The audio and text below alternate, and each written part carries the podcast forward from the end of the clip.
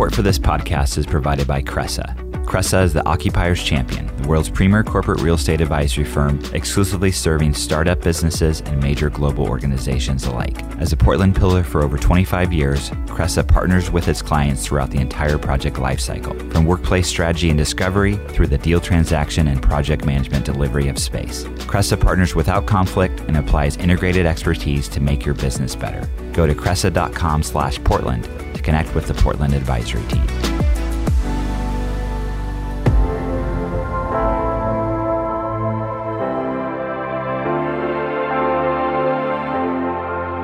From ThatCast Creative, I'm Dan Bruton, and this is the PDX Executive Podcast.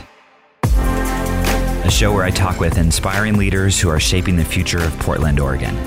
Every week, I sit down with business executives, startup founders, and community leaders to dive into their career journey and get insights into the impactful work they're doing in our slice of the great Pacific Northwest. Hey everyone, thanks for listening to PDX Executive Podcast, so our virtual episode today. So, on today's episode, I have Nitin Rai, who's the founder and managing director of Elevate Capital. Thanks so much for for joining in. Thank you. So interesting times. I know we we have scheduled this a little while ago, but it's actually probably going to be a very relevant uh, discussion. Um, first, I want to ask is, right. how are you and your family doing? Hopefully, everybody's staying healthy. Everybody's safe and healthy and maintaining their social distance. I'm trying. I, I, tell you, I have a four year old and a nine month old, so it's really hard to. Uh... no, I have two. I have two teenagers, and um, one of them is at mom's house, and uh, she returned from Boston last week. She she goes to Babson College and had to leave in a hurry, and mm. um, so she's holed up in her room there, and then my younger one's with me right now, and she's um, in her room and we maintain our social distance just so we don't yeah. don't make each other sick in any way if yeah. either one of us are you know unknown carriers so we're just trying to be uh, just even within the household uh, to stay safe yeah that, that's great. Well, great to hear everybody's, you know, uh, staying healthy. So I would love to start, um, you know, just learn a little more about you. And if you could just give a little, you know, uh, background on your career journey and then just leading up to starting elevate and kind of go from there if that's okay. Sure. So uh, you know if i take my background all the way back uh, i was born in india and i relocated to canada got my degree in computer science from uh, university in nova scotia and then um, in 1987 ended up in silicon valley at a startup an ai startup in 1987 as a software engineer and moved to oregon uh, almost over 30 years ago to work at Mentor Graphics as a software engineer, and then had the startup itch. Um, uh, took one one try at a startup in Seattle uh, for a few months and realized there were nine chiefs and I was the only Indian, so I hmm. quit mm. and came back to Portland and started First Insight. Uh, which is now my 26 year old startup, so it's oh, wow. still around. Yeah uh, and had some interesting an interesting journey there. And um, 2007, I uh, joined TIE Oregon, which is a nonprofit that helps entrepreneurs with mentoring and networking as well as um, uh, angel funding. So became an angel investor first. Okay. Uh, invested in about 17 companies. And then four years ago, um, actually almost five years ago, launched Elevate mm-hmm. Capital, and uh, with a very distinct thematic approach of investing in um, underserved entrepreneurs in the Pacific Northwest. Yeah, well, let's get into a little more about your your uh, philosophy because I know, uh, like you said, you're you're very focused on investing in unrepresented uh, founders, you know, women, people of color. Mm-hmm. So, can you talk a little bit about some of the companies you've invested so far? Maybe not the whole portfolio, but some of them. Yeah. So we have we raised two funds: uh, Elevate Inclusive Fund, which is a public-private fund, only investing in uh, minorities and people of color, LGBTQ in the Portland metro area, and then the Elevate Capital Fund. Uh, this is a $10 million larger fund, which was more regional, with a similar approach but not exclusive. So uh, between the two funds, we've made 38 investments. Okay. Uh, majority of them, about 80% are in Oregon. And some of the, uh, I'm where do I start? So it started. I'll tell you, I'll start with my first cohort of six companies, and four of those six, six companies are still around and doing well. So one of them was RFPIO, which uh, you're familiar with. Yeah. So it was led by Ganesh, who's an Indian immigrant. So you know, thematic approach also included immigrants. Um, so these guys, we invested, um, uh, you know, about half a million dollars, and uh, in 18 months later, we had an opportunity to to get out because mm-hmm. uh, they raised a, a, substantially large larger investment from a private equity firm K1 and grew really really quickly. Yeah, and um, and being uh, you know realizing that you know our lane is really seed investing.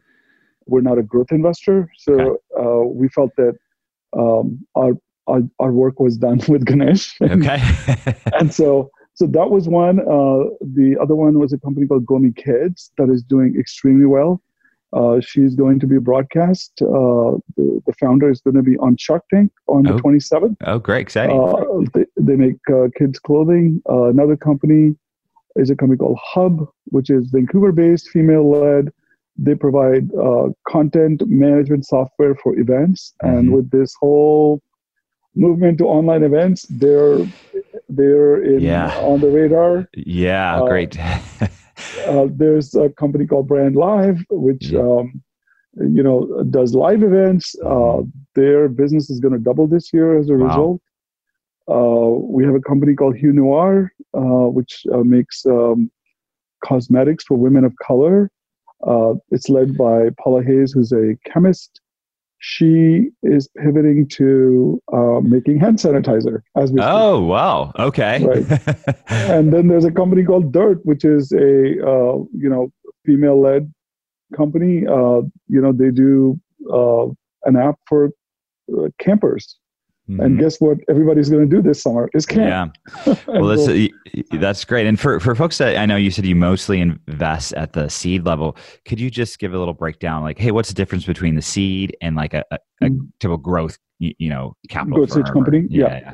yeah. so seed stage is typically all the way from two entrepreneurs with a concept uh, to um, where they've created some kind of a prototype uh, or they've introduce a product to market, but um, you know, still very early. You know, they may be in testing phase, and so we come in at that level to provide funding for for both product uh, development and to test go-to-market strategy, right? So once they have done that, then they go into for growth stage. They, they you know that could be Series A, Series B. You know, depends. Mm-hmm. Uh, so it's a little fuzzy between seed and Series A. So we do both. Okay. Um, and uh, and then growth stage is really at Series B. Uh, and you know we're at that stage. Our value proposition isn't as I mean we we know that part, but you know we like to be in the we like to grow seedlings, yeah. grow them to six inches, and then find a partner who can grow them into a tree. Yeah, yeah. No, and then we want to keep doing that. So. Right. And for entrepreneurs, you said I know for RFPIO, I know you said you wrote around a five hundred thousand dollar check, which is pretty big for a seed stage. So you, I would yeah, assume most yeah. of your so we checks, do yeah uh, between 100 and 500.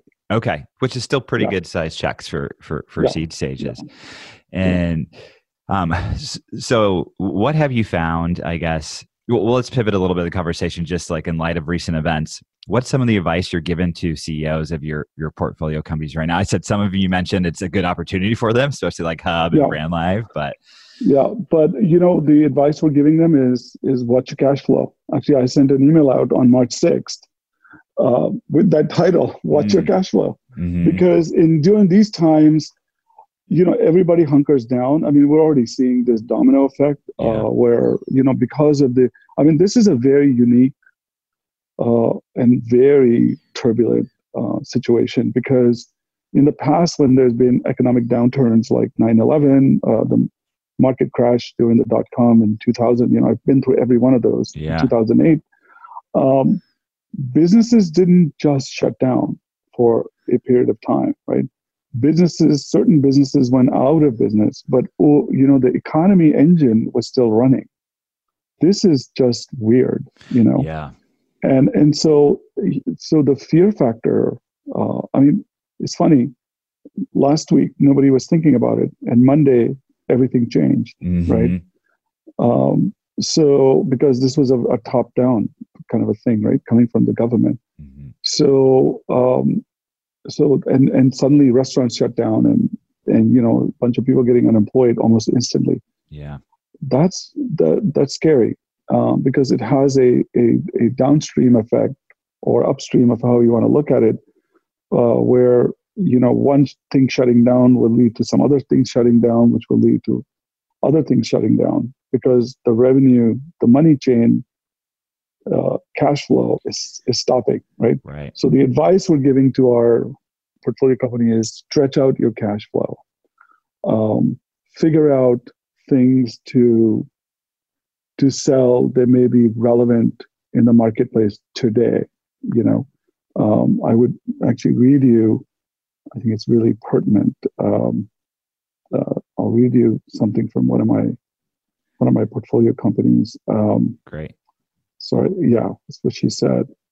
As consumers turn their attention towards essential personal care products, we saw an opportunity to use our unique capabilities to pivot towards these types of products. And so that's, uh, you know, alongside preserving cash, allows you to make those kinds of pivots, right? It gives right. you runway. Uh, and then, you know, um, negotiating with your, you know, people who are providing you debt, you know, get better terms to to just extend the runway. So that's the message that we gave to all of our uh, our portfolio companies: was extend your runway, figure out a way to service your, your customers in different ways where they might continue to buy your service because it's essential. Right. And and for companies that might be, you know, looking to raise right now versus companies that you've already invested in, I mean, I think your advice is similar probably, right? Or, or Yeah, this is this is like um see the the place to raise money is if you're providing an essential service yeah that's uh that's addressing the immediate issue then yes you have a chance to raise money the only way to provide runway you know some of these early stage companies have cash reserves anyway if they'd recently raised funding you know they've got runway for about a year six yeah. months they don't nobody raises money for three months right mm-hmm. but the ones that are kind of wavering at that towards the end of their raise or they were in the middle of it, then look at pivots where your customers might fund your fund the purchase, right, the, or the development of something that you're looking to sell. So there's many ways to raise money.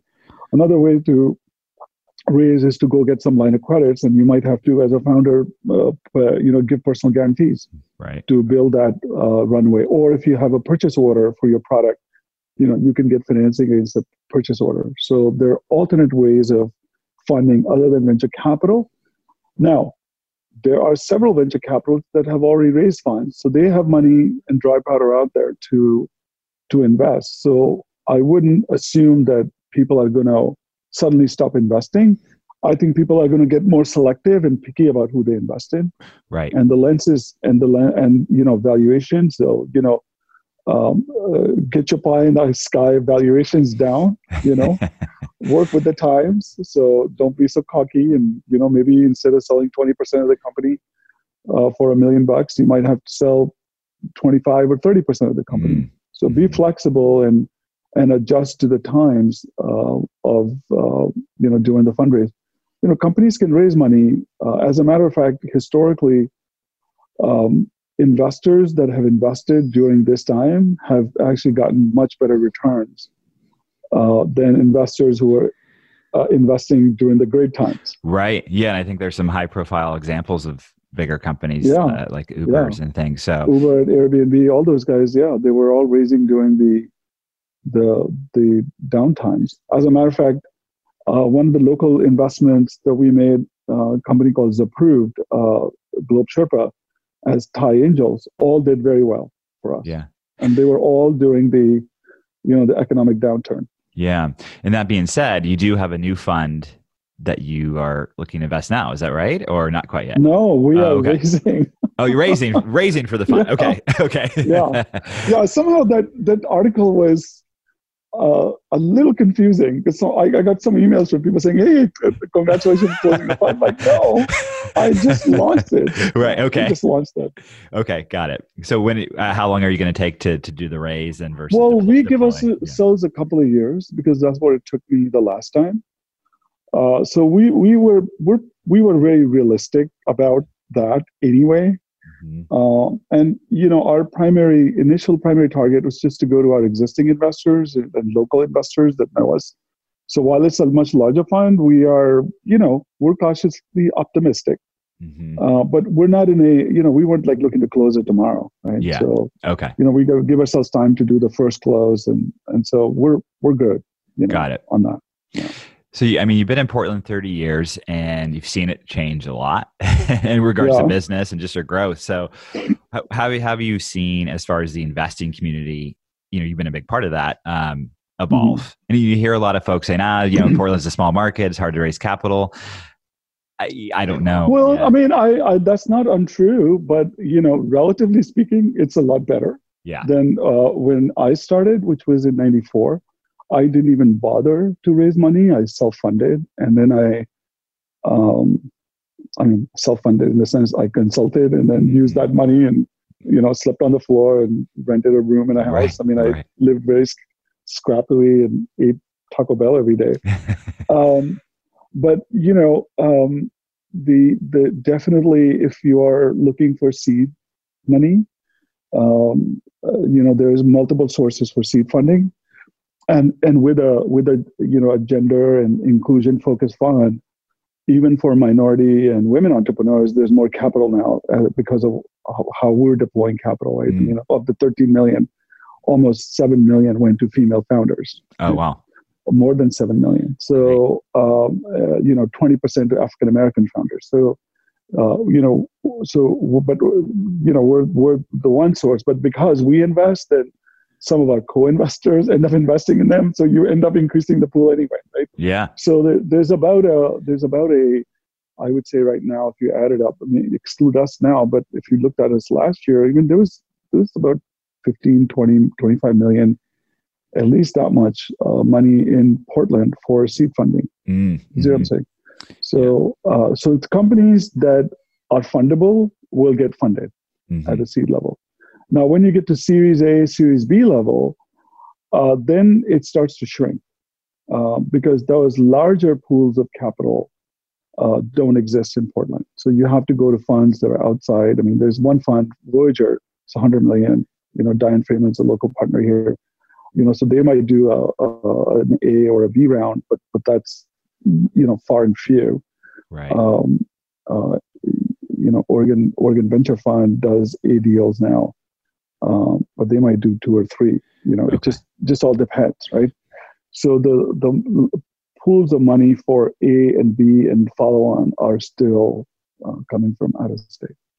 Right, and and for you, I mean, it sounds like you don't have one specific like just B two B software. You're really looking at entrepreneur, right? So it's maybe not. We have been, but I'll tell you, in the second fund, we we are going to limit the amount of consumer product we do because it's a business that we really don't understand. We did it because we wanted to support the founders, and it was, you know, it's like that's our thematic approach.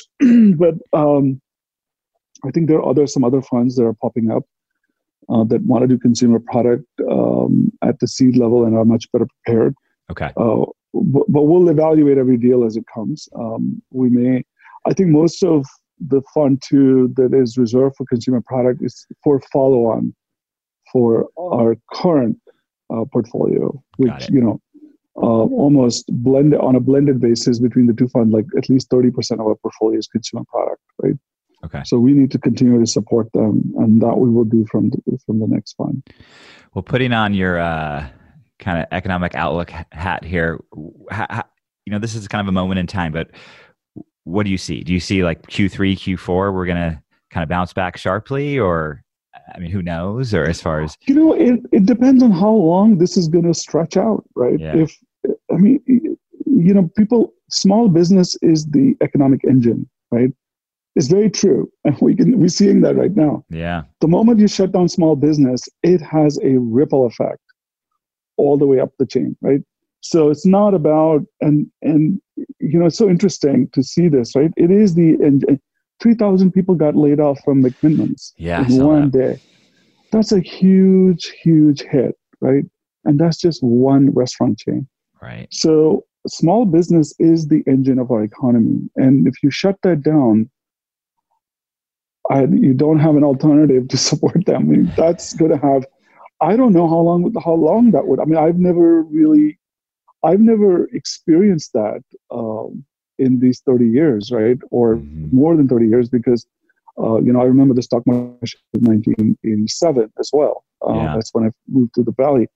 So it's very different uh, this time because we don't know how it's going to hit the larger companies uh, because everybody's employed and sitting and working from home, right? So I don't know. I my hope is that this will not last for longer than a month, or because it, if it extends, then the government needs to put a lot of money into these small businesses and not write big checks to the airlines. I mean, obviously they're going to need to support the airlines, but they got to support and feed these small businesses uh, during the shutdown in order to prevent disaster happening in the third and fourth quarter. Yeah. so I if mean, they can, if they can, if they can uh, cushion it um, and f- put enough money into these small businesses so that it um, it doesn't affect uh, you know their ability to buy and purchase from others who then get affected, then I think we'll be fine. mhm. But if they don't, um, I mean, of course, there's going to be an impact. That's for sure. It's rough waters right now. Yeah. Um, so I, I don't know. You Hmm. know, it's I'm, I don't have a I, I don't I, I can't project that. I can only pattern match to to 2008 and, and prior years. Uh, but they were 2008 was obviously a big big disaster. But the 2000 was mostly the dot com economy, right? Mhm, mhm. Uh, so that we weathered it, and by oh, but then 9/11 happened. But then you know the recovery happened pretty soon thereafter, and by 02, 03, you know, things were fine.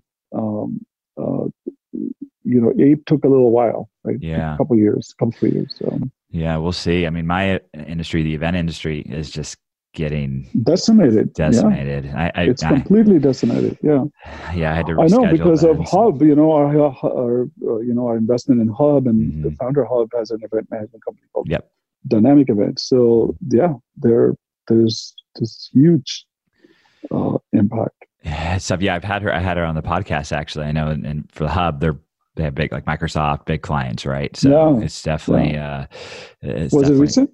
This is probably uh, a year and a half ago, so a little while. We should talk to her again. I, it'd be a good time. we should bring in to- all of these folks. I We should bring know, all it- these folks in uh, to I- kind of revisit. I, I are going. should actually. That's a great Yeah. idea. So I'm gonna I'm gonna I'll reach out to her. So, uh, well, well, Nitin, thanks so much for jumping on. You know, it's unprecedented times. Uh, thanks for everything you do here in the community. And the great thing about Mm. Portland, we're already seeing people come together, offering help for small businesses, Yeah. rallying them, Yeah, which is great to see.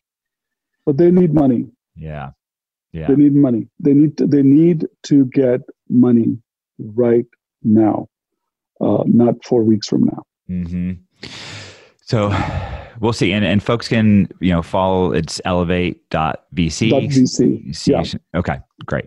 Yeah. And if any entrepreneur needs advice or help, they can reach out, reach out to me on my LinkedIn profile and send me a message, and I'll try and answer questions. Okay, great. Oh, yeah. As we say, DMs are open for Nitin, I guess, right? they can message Yeah, you. not closed, not closed at all. Yeah. All right. All right. Okay. Thank Thanks you. so much. The PDX Executive Podcast is a production of ThatCast, a Portland, Oregon podcast agency that partners with brands to create custom podcasts. You can learn more at thatcast.com. And please take a moment to subscribe and rate the podcast as well.